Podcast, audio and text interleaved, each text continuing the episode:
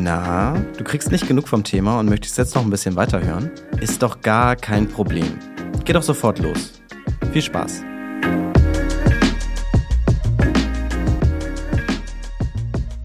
Riesenthema Nachhaltigkeit, deswegen habe ich mir heute eine absolute Expertin eingeladen, Manuela von Dittfurt. Sie ist bei Invesco Senior Portfolio Managerin und Expertin für Responsible Investing. Ich bin jetzt wahrscheinlich nicht der Einzige, der sich unter den ganzen Namen und der Jobbezeichnung nicht wirklich viel vorstellen kann. Und ich muss auch sagen, vor meiner Recherche kannte ich Invesco zum Beispiel gar nicht. Herzlich willkommen, Frau von Dittfurt. Ich freue mich sehr. Können Sie mir in eigenen Worten einmal sagen, wer Sie sind und wie Ihr Arbeitsalltag als Portfolio-Managerin so aussieht? Ja, mein Name ist Manuela von Dittfurt und ich arbeite seit über 20 Jahren als Senior Portfolio Manager bei Invesco Quantitative Strategies. Das ist ein Investmentteam von Invesco. Und ich bin dort verantwortlich für das Management von globalen und europäischen Aktien und auch Multi-Asset-Mandaten und bin da auch für den Bereich nachhaltige Investments verantwortlich. Und als Portfolio-Managerin stelle ich für unsere Kunden geeignete Anlagemöglichkeiten zusammen, die die finanziellen Wünsche und Anforderungen der Kunden dann auch erfüllen.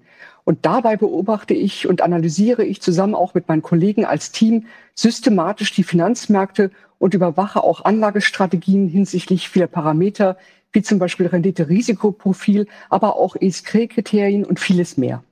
Und wir haben uns ja gestern schon mal kurz unterhalten, so mal als Hintergrundinformation für die ZuhörerInnen. Und da ist rausgekommen, was ich tatsächlich gar nicht wusste, dass Sie sich schon seit 20 Jahren mit dem Thema Nachhaltigkeit beschäftigen. Wie sind Sie denn eigentlich zum Thema Nachhaltigkeit gekommen und ist das eigentlich Ihr beruflicher Schwerpunkt oder gibt es noch andere Themen, mit denen Sie sich befassen? Ja, also vor langen Jahren kamen insbesondere Kunden zu uns aus dem gemeinnützigen Bereich und auch aus dem kirchlichen Bereich und die fragten uns, wie denn aus Ihrer Sicht fragwürdige Aktivitäten bei Unternehmen aus Portfolien ausgeschlossen werden könnten. Und das hat unter anderem dann auch den Ausschlag gegeben, sich mit dem Thema der Nachhaltigkeit intensiver auseinanderzusetzen und dann auch einfach die Möglichkeiten auszuloten, wie man fragwürdige Unternehmen, die den moralischen Anforderungen der Kirchen beispielsweise nicht genügen, und diese dann aus Investments auszuschließen. Und das waren dann so Themen wie zum Beispiel Abtreibung oder Missachtung der Menschenrechte und viele andere Dinge auch.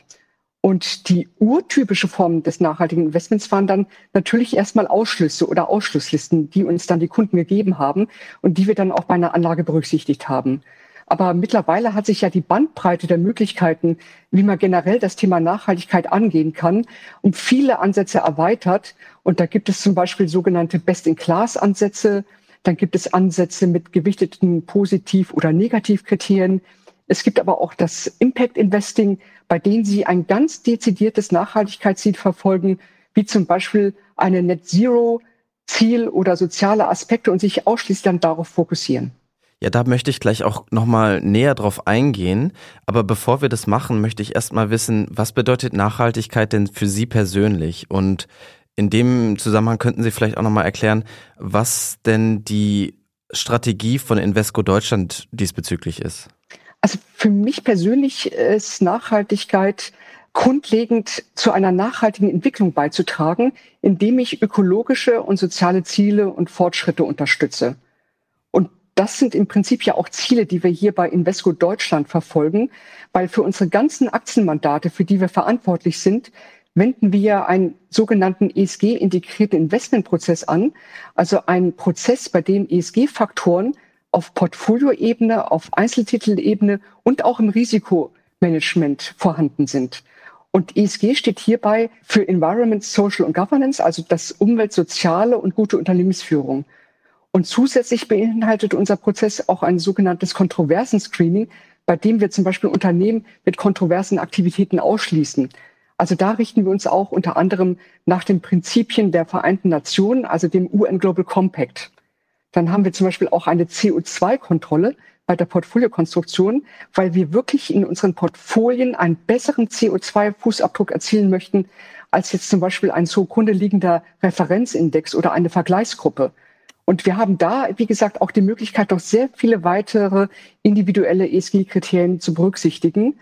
Und für mich und für unsere Gruppe und unser Team besonders wichtig ist das sogenannte aktive Aktionärstum, in Form von Stimmrechtsausübung, das nennt man Proxy Voting, oder dem Engagement. Also das ist der direkte Dialog mit Unternehmen, wo wir ESG-Schwächen und ESG-Risiken adressieren an das Management von Unternehmen und diese dann zu entsprechenden Gegenmaßnahmen aufrufen.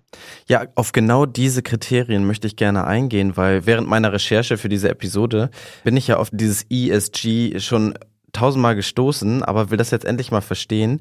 Mir geht's ja auch ein bisschen darum, dass ich jetzt so für mich rausfinde, wie kann ich denn jetzt investieren, damit meine Vorstellungen von Nachhaltigkeit dann auch wiedergespiegelt werden in meinen Investments. Und erstmal als Info vorab, ich habe darüber auch schon mit anderen Leuten gesprochen, zum Beispiel mit Jakob Thomer. Der ist unter anderem Gründer der nicht kommerziellen Plattform Mind Vermögen und die bieten ausführliche Informationen über nachhaltiges Investment an. Jetzt ist Nachhaltigkeit ja ein sehr, sehr subjektiver Begriff. Jeder versteht darunter etwas anderes. Deswegen fand ich das eigentlich auch, die Idee ja auch von Mein Vermögen sehr gut, weil man dort einen Online-Fragebogen durchführen kann, der einem dann hilft herauszufinden, was für ein Nachhaltigkeitstyp man ist. Also was ist mir wichtig, wenn ich gerne nachhaltig investieren möchte. Das ist ja ein total riesiges und vielfältiges Themenfeld und das wissen Sie wahrscheinlich noch besser als ich. Deswegen würde ich gerne im Gespräch jetzt mit Ihnen einmal ein paar Begriffe und Konzepte hinter dem nachhaltigen Investment versuchen aufzudröseln. Wir können ja mal ganz von vorne anfangen und zwar, wir haben ja eben schon über Nachhaltigkeit gesprochen, aber was bedeutet denn eigentlich nachhaltiges Investment? Also ein nachhaltiges Investment orientiert sich sowohl an diesen klassischen Kriterien bei einer Anlage wie zum Beispiel Sicherheit, Rentabilität und Liquidität, aber berücksichtigt auch gleichzeitig ökologische und soziale Aspekte. Das sind also zwei, wenn Sie so wollen, nicht finanzielle Aspekte, die dann noch in diesen magischen Dreieck hinzukommen, der früher bestand aus Sicherheit, Rentabilität und Liquidität. Und diese sozialen Aspekte, wie sieht das dann aus? Inwieweit werden die dann berücksichtigt? Also es ist so, dass die sozialen Aspekte anhand von vielen Kriterien natürlich definiert werden können. Das sind zum einen dann Menschenrechte, die dann berücksichtigt werden in einem Geschäftsmodell von Unternehmen. Aber es gibt auch die sozialen Aspekte, wie zum Beispiel die Arbeitsstandards, dann die freie Versammlungsfreiheit, dann auch, man versucht natürlich auch Diskriminierung dann zu verhindern, dann auch Kinderarbeit. Und es gibt ja die sogenannten ILO-Arbeitsstandards, die auch von den Vereinten Nationen ausgegeben wurden. Und das sind ganz klare Standards, nach denen man sich quasi richten kann, um da die sozialen Aspekte innerhalb von Unternehmen dann auch aufrechtzuerhalten und entsprechend zu verfolgen. Ja, interessant, dass das dazugehört. Und Sie haben es ja eben schon mal gesagt, dieses ESG sind dann ja genau diese Begriffe. SRI gibt es ja auch noch so einen Begriff, der im Zusammenhang mit einem nachhaltigen Investment genannt wird. Worin genau unterscheiden sich denn eigentlich diese ESG, SRI-Fonds oder ETFs von anderen Anlageprodukten? Und aus welcher Not heraus sind eigentlich diese Kriterien entstanden?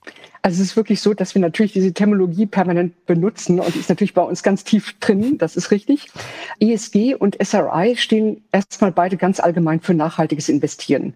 Und bei ESG, also das ist ja die Abkürzung für Environment, Social und Governance, stecken klar definierte Nachhaltigkeitskriterien dahinter, anhand derer die Nachhaltigkeit von Unternehmen gemessen werden können. Bei SRI, das steht für Socially Responsible Investing, also sozial verantwortliches Investieren. Und das berücksichtigt ebenfalls Nachhaltigkeitskriterien. Aber es hat mittlerweile jetzt nicht eine klare Definition darüber gegeben oder einen einheitlichen Standard, was ein ESG oder SRI-Investment ausmacht. Aber es hat sich am Markt mittlerweile so etabliert, dass SRI-Strategien als die strengere Anlageform gelten als ESG-Investments. Und da gibt's dann ja auch nochmal bestimmte Artikel. Also dann wird ein Anlageprodukt nach bestimmten Artikeln, Artikel 8 oder Artikel 9 eingestuft. Was hat es denn damit auf sich? Ja, also die Einstufung wurde im Rahmen der sogenannten Offenlegungsverordnung oder SFDR dann ins Leben gerufen. SFDR bedeutet Sustainable Finance Disclosure Regulation. Und diese SFDR ist eine Verordnung der EU, die es den Anlegern erleichtern soll, unter den ganzen vielen nachhaltigen Anlagestrategien auszuwählen, die inzwischen in Europa zur Verfügung stehen. Und diese Offenlegungsverordnung will Anleger unterstützen, indem sie für mehr Transparenz schafft, in welchem Grad Finanzprodukte Umwelt- oder soziale Merkmale berücksichtigen oder in nachhaltige Anlagen investieren oder auch Nachhaltigkeitsziele verfolgen. Und genau dabei definiert diese Verordnung unter anderem zwei Kategorien nachhaltiger Finanzprodukte, die unterschiedliche Anforderungen umfassen. Und das sind die von Ihnen angesprochenen Artikel 8 oder Artikel 9 Produkte. Um jetzt auf die Artikel 8 Produkte zu kommen, das sind Produkte, die ökologische und soziale Aspekte fördern. Allerdings zeigte sich hier das Problem in der Vergangenheit, dass sehr viele Anlageprodukte sich nachhaltig bezeichnet haben, obwohl sie gar nicht so wirklich nachhaltig genug investiert waren. Und der Mindeststandard war hier einfach zu schwammig definiert. Und daraufhin hat die Europäische Wertpapieraufsicht dann nachgebessert und die sogenannten Artikel 8 Plus Fondskategorie eingeführt, bei der sie wirklich dann sicherstellen müssen, dass Anlagerprodukte einen Mindestanteil in nachhaltigen Investments halten. Also das ist hier wirklich ganz wichtig festzuhalten. Und bei den Artikel 9 Produkten, das sind Produkte, die ein ganz bestimmtes Nachhaltigkeitsziel fördern und den Beitrag daraus messen. Und das ist das, was ich schon mal erwähnt hatte. Das kann zum Beispiel sein die CO2-Einsparung oder die Fokus nur auf soziale Aspekte. Also da muss wirklich das Nachhaltigkeitsziel ganz klar nachgewiesen werden und auch messbar sein. Und nur nochmal zum Verständnis, also ein ESG-ETF oder ein, sagen wir, SRI-ETF könnte dann auch entweder Artikel 8 oder Artikel 9 sein. Und das ist jetzt nicht alles voneinander getrennt, sondern das sind dann auch untereinander festgelegte Einstufungen. Ja, genau. Also ich meine, es ist ja so, dass bei den Mehrzahl der ETFs, die eigentlich einen nachhaltigen Index replizieren und dann die Unternehmen abbilden, die in diesem Index sind. Und da handelt es sich also nebenbei auch noch um börsengehandelte Indexfonds. Und diese ETFs, die können natürlich eins zu eins auch die nachhaltigen Kriterien eines Nachhaltigkeitsindex dann replizieren. Bei Artikel 9 ETFs ist es tatsächlich so, dass das eher wahrscheinlich aktivere Anlageprodukte sind, weil sie, wie gesagt, nachweisen müssen, dass sie ein Nachhaltigkeitsziel verfolgen. Und das ist eher schwer mit einem Index zu erreichen. Insofern findet man hier sehr, sehr viel aktiv gemanagte ETFs, die sich wirklich dann auch einem Nachhaltigkeitsziel ins Auge gefasst haben und dieses dann auch verfolgen und tatsächlich auch umsetzen bei der Anlageentscheidung. Kurze Pause, dann geht's weiter. Hey, frohes Neues! Na, schon Vorsätze fürs neue Jahr überlegt? Die Mitgliedschaft im Gym ist bereits abgeschlossen und diesmal willst du es aber wirklich durchziehen und 20 Kilo Muskelmasse für den Stirnacken oder Bubble Butt aufbauen? Respekt. Klingt aber ziemlich anstrengend. Du hast viele Vorsätze fürs neue Jahr. Fang mit was Leichtem an und investier mit Scalable Capital in deine Zukunft.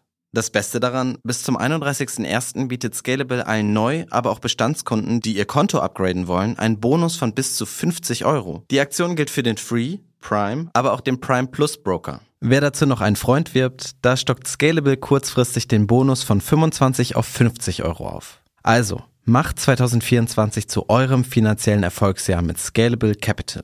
Nimm dir jetzt mal eine kurze Pause, schau mal bei scalable.capital vorbei. Das ist scalable mit C, .capital mit C. Oder noch besser, klick auf den Link in den Show Notes und erfahr alles über diese Top-Kondition. Und dann geht's auch schon weiter mit dem Podcast. Viel Spaß! Was sind denn die rechtlichen Voraussetzungen dafür, dass sich ein Fonds oder ein ETF sich ESG-ETF nennen darf? Also im Prinzip sind da gar keine Grenzen gesetzt. Es ist ja meistens so, dass ETFs einen ESG-Index replizieren. Insofern können sich dann auch ESG-ETF nennen, weil sie wirklich dann exakt diesen Index replizieren. Bei der anderen Namensgebung, zum Beispiel bei Artikel 9 ETFs, ist es so, dass sie dann wahrscheinlich im Namen dann auch dieses Nachhaltigkeitsziel führen, aber dann auch gleichzeitig wirklich nachweisen müssen, dass ein Nachhaltigkeitsziel tatsächlich verfolgt wird und das auch messbar ist. Ansonsten wären diese dann auch nicht Artikel 9 konform. Und wie weisen die das nach? Es ist so, dass Sie natürlich unterschiedlichste Möglichkeiten haben, eigentlich in Anlageprodukten generell. Das gehört jetzt nicht nur bei den ETFs dazu, sondern auch bei Fonds, die in diesem Bereich angeboten werden, dass man da die Nachhaltigkeit natürlich irgendwie nachweisen muss. Und da ist es äh, wichtig, dass man hier, wie gesagt, dann ESG-Kriterien kontrolliert sind die tatsächlich in dem Portfolio umgesetzt? Werden die auch entsprechend verfolgt? Werden die entsprechenden Ausschlüsse gemacht oder ein sogenannter Best-in-Class-Ansatz verfolgt, die dann im Prinzip natürlich dann die ESG-Qualität eines Portfolios ausmachen? Und hier ist es so, dass wir zum Beispiel bei uns intern das monatlich kontrollieren für alle unsere Portfolien.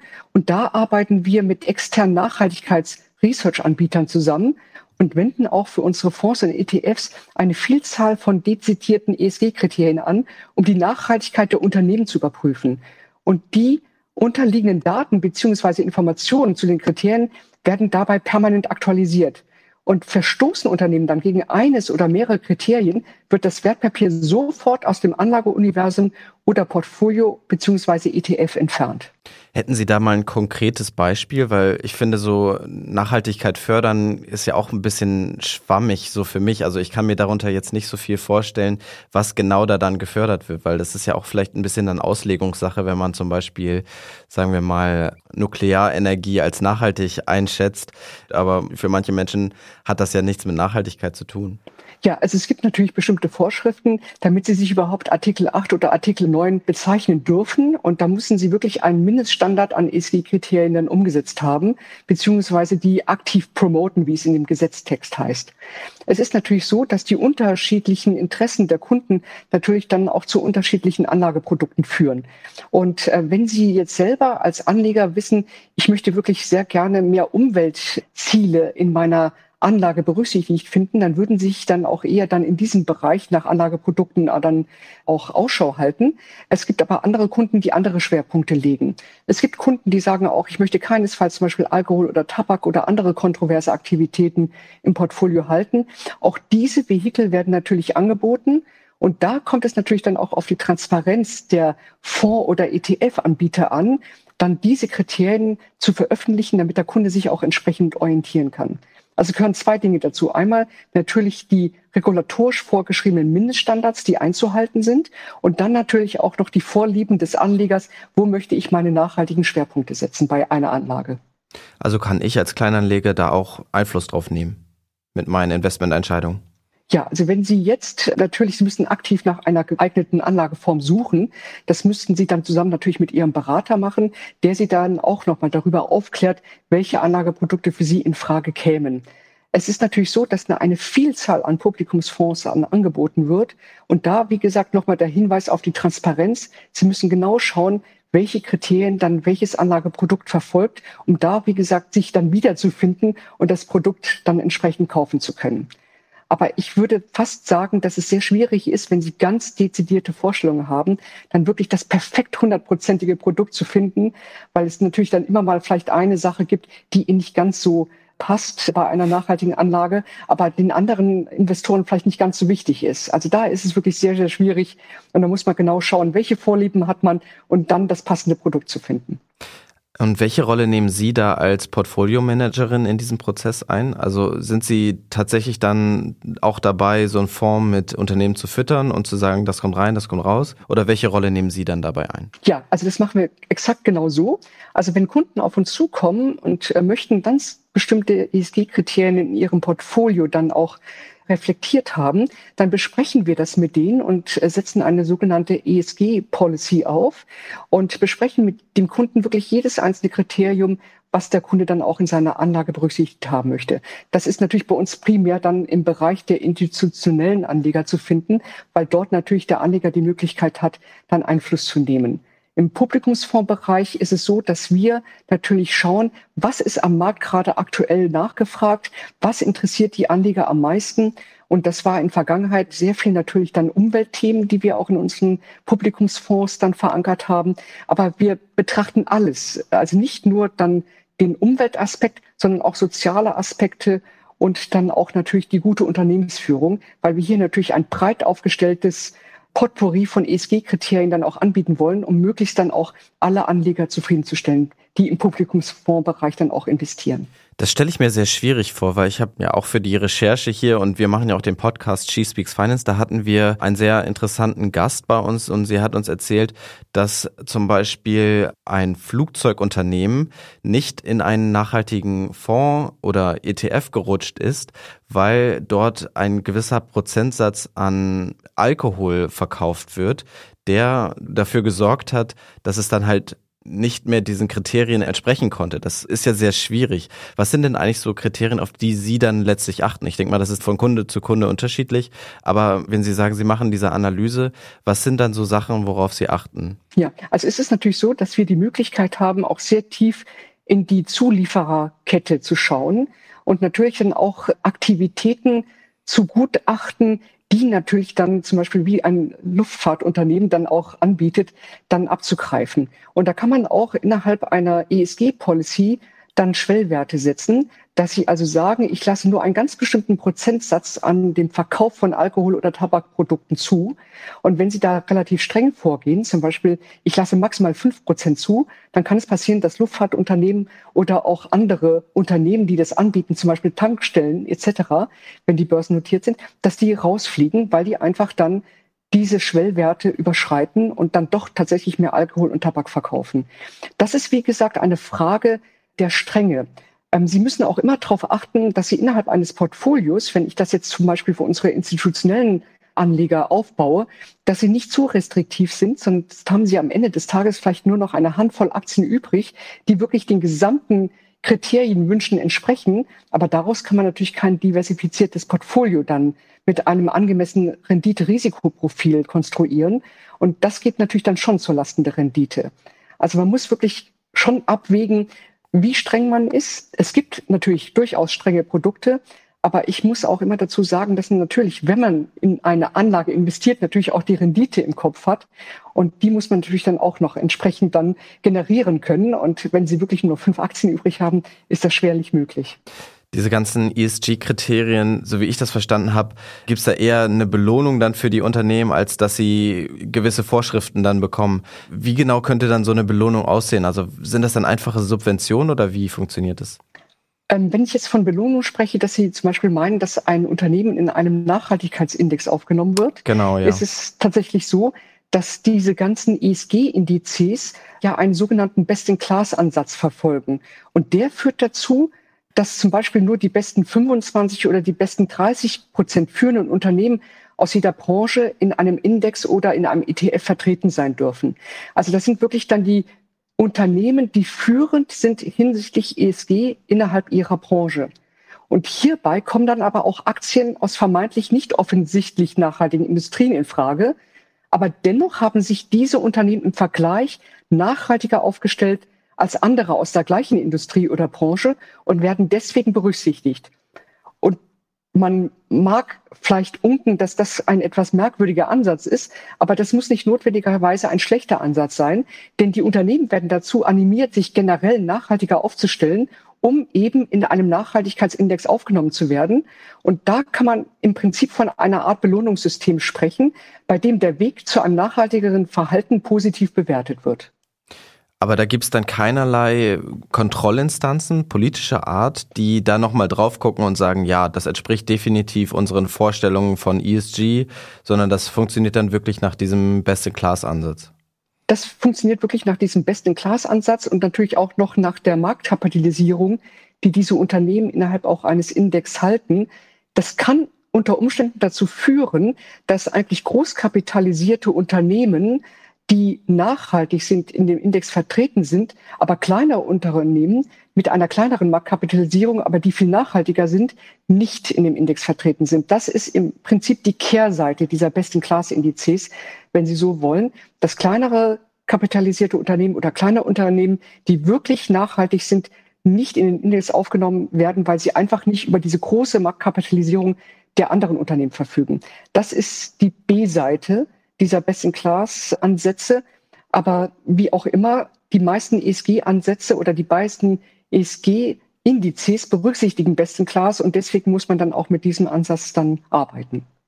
Ja, das Problem habe ich auch selbst schon wahrgenommen. Und zwar, ich kann ich Ihnen ja mal erzählen, ich investiere in einen ETF, der laut meiner Analyse als Artikel 9 dieser ESG-Kriterien eingestuft wird. Und wenn ich dann nur mal ganz kurz drauf schaue, dann sehe ich schon, dass da ein sehr, sehr großer Erfrischungsgetränkehersteller drin ist und das belegen einige Studien zum erhöhten Umlauf von Plastikflaschen beigetragen hat. Plastik wird aus Öl hergestellt, die Problemketten lassen sich da eigentlich unendlich weiterführen. Und da sind auch noch andere Unternehmen drin, bei denen ich so denke, hm, wie kann das eigentlich sein, dass die da reinrutschen? Weil nach meiner Definition haben die da eigentlich nichts drin zu suchen in einem nachhaltigen ETF. Ja, das ist genau das Problem. Also ein ETF repliziert ja meist einen Nachhaltigkeitsindex, der bestimmte ESG-Anforderungen erfüllt. Und dabei müssen die im Portfolio befindlichen Wertpapiere bestimmte ESG-Kriterien genügen. Und dann wird eben, wie gesagt, dieser Best-in-Class-Ansatz verfolgt, der dazu führt, dass zum Beispiel wirklich nur die besten 25 oder 30 Prozent der führenden Unternehmen aus jeder Branche in dem Index vertreten sind. Und dann ist dann ein Getränkehersteller eben drinne, der auch Plastikflaschen herstellt. Und da ist natürlich auch wieder die Frage, wie tief wird eigentlich in die Zuliefererkette reingeschaut von den ganzen großen Unternehmen, die in einen solchen ETF, in den sie dann investiert sind, hinterfragt werden. Also das ist eine Sache, da müssen sie dann auch in Kauf nehmen, dass dann eventuell, wie bei diesem Getränkehersteller, dann auch sich Plastik in dem Portfolio oder ETF befindet, auch wenn sie das vielleicht nicht ganz so mögen. Und da muss man eben genau schauen, welchen ETF oder welches Anlageprodukt schaue ich mir an, welche Kriterien werden da angesetzt, wie tief wird in die Zuliefererkette reingeschaut. Das sind alles Dinge, die man theoretisch, wenn dann diese Anlageanbieter das dann auch entsprechend transparent auf ihren Internetseiten veröffentlichen, dann auch nachverfolgbar sind. Und da können Sie genau gucken, das möchte ich, das möchte ich nicht und müssen sich dann unter Umständen für ein anderes Produkt entscheiden. Ja, genau, das habe ich ja gemacht. Ich habe mich dann nochmal schlau gemacht, war auf mein Vermögen und da ist jetzt wirklich rausgekommen, was ich dann wirklich will. Und einer der Sätze, die dann für mich dann am Ende ausschlaggebend waren, war, dass ich mein Geld so anlegen möchte, dass Aktivitäten ausgeschlossen werden, die nicht meinen Werten entsprechen und dass mein Investment einen Beitrag zur Nachhaltigkeit leistet. So in meinem Kopf ergibt das schon irgendwie Sinn. Ich weiß schon ungefähr, ungefähr, was ich damit meine. Also, dass ich schon ein bisschen zur Innovation beitragen will. Also, dass halt nicht mehr dieses Business as usual weiterläuft, sondern dass ich bin der Meinung, dass wir halt neue Möglichkeiten brauchen und dass halt nicht nur weniger CO2 ausgestoßen wird, sondern dass halt aktiv zu einem Wandel in unserem Konsum beigetragen wird. Kann jemand mit solchen Anforderungen, wie ich das gerade beschrieben habe, kann der überhaupt ein Anlageinstrument finden? Weil das ist ja dann schon geht ja schon über das alles hinaus, was wir gerade bisher so gehört haben. Wenn ja, wo finde ich das? Sind das dann wirklich diese aktiv gemanagten Fonds? Kann man da was finden in dem Bereich? Also ich denke, das sind jetzt nicht irgendwelche utopischen Vorstellungen, die Sie da haben, äh, bei den ganzen ESG-Kriterien, die Sie gerne berücksichtigt haben möchten in Ihrer Anlage. Allerdings muss man sich als ESG-geneigter Privatanleger schon mit der Materie intensiv beschäftigen und idealerweise zusammen mit einem Vermögens- oder Bankberater ein entsprechendes Anlagevehikel raussuchen.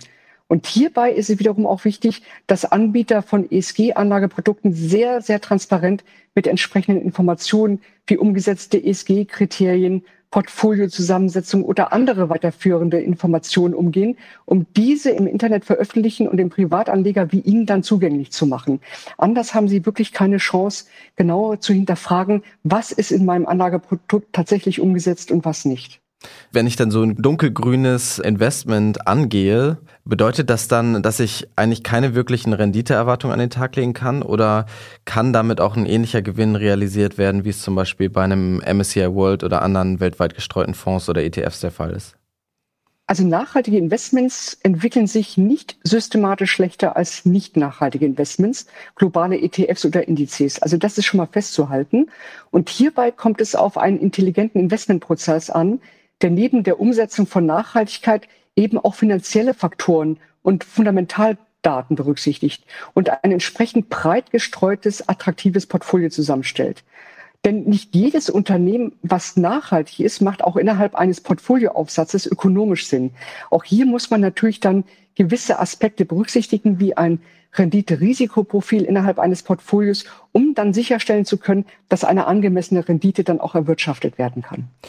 Ja, ich habe eine Menge mitgenommen aus diesem Gespräch und ich danke Ihnen für Ihre Einschätzung und das, was Sie mir heute erklärt haben, das hat mir sehr geholfen und ich glaube, ich gehe jetzt mit ganz, ganz viel Wissen in die nächste Recherche für das nächste Anlageprodukt.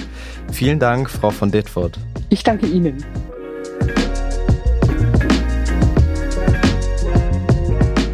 Expedition Interview ist ein Mint Original Podcast. Idee, Moderation und Produktion Jared Schmidtke. Schnitt Yoshimi Saravia. Für mehr feinen Content folgt uns auf Instagram, TikTok oder LinkedIn.